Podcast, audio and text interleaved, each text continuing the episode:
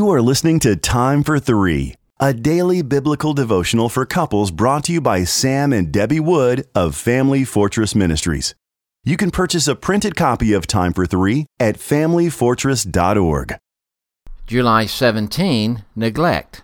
Our first scripture reading comes from Luke chapter 7 and verses 36 through 50. One of the Pharisees asked him to eat with him, and he went into the Pharisee's house and reclined at table.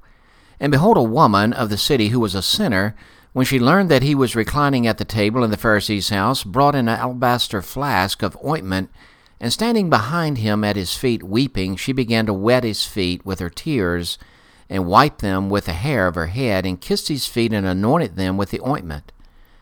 Now when the Pharisees who had invited him saw this, he said to himself, If this man were a prophet, he would have known who and what sort of woman this is who is touching him, for she is a sinner. And Jesus answering said to him, Simon, I have something to say to you. And he answered, Say it, teacher. A certain moneylender had two debtors. One owed five hundred denarii, and the other fifty. When they could not pay, he canceled the debt of both. Now which of them will love him more? Simon answered, The one, I suppose, for whom he canceled the larger debt. And he said to him, You have judged rightly. Then turning toward the woman, he said to Simon, Do you see this woman? I entered your house, you gave me no water for my feet, but she has wet my feet with her tears and wiped them with her hair. You gave me no kiss, but from the time I came in she has not ceased to kiss my feet. You did not anoint my head with oil but she has anointed my feet with ointment. Therefore I tell you, her sins, which are many, are forgiven. For she loved much, but he who has forgiven little loves little. And he said to her, Your sins are forgiven. Then those who were at the table with him began to say among themselves, Who is this who even forgives sins? And he said to the woman, Your faith has saved you. Go in peace. I connect with the Pharisee described in today's passage. Like him, I was raised in an environment that stressed church attendance and living by the Ten Commandments. Being strict about outward behavior became a compulsion. Also, like the Pharisee, I want to spend time with Jesus. However, the account of this visit pierces me because I've consistently strived to outwardly control my behavior. I've often been commended for my lifestyle, but have overlooked the immensity of my debt to God. I may have avoided humiliating accusations of blatant sins like adultery and drunkenness and robbery, but I've tended to be blind to hidden sins of pride and a critical spirit. As a result, my unworthiness has been minimized in my heart. Since the Pharisee was unaware of his haughtiness, Jesus exposed it. God views such arrogance as an abomination. It diminishes our awe of Him, weakens our worship, and degrades fellow human beings, especially those closest to us.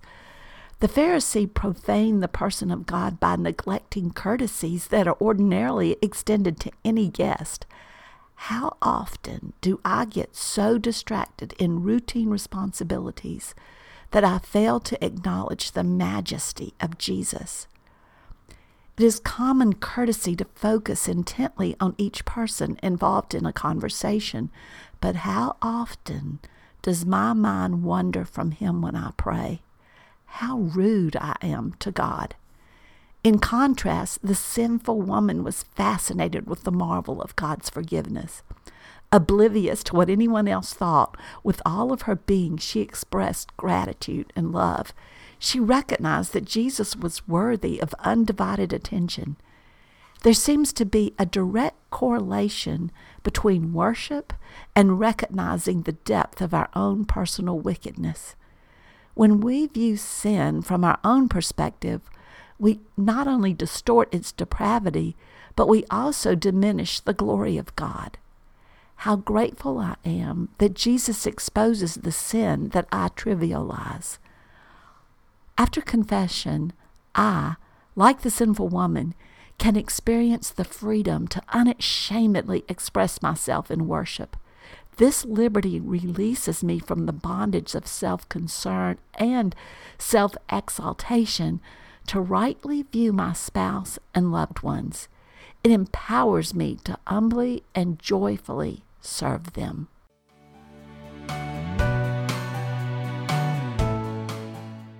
If you are blessed by these daily podcast devotions, please consider joining our ministry team by making a donation of $2 per month on our ministry website at familyfortress.org or on our ministry app.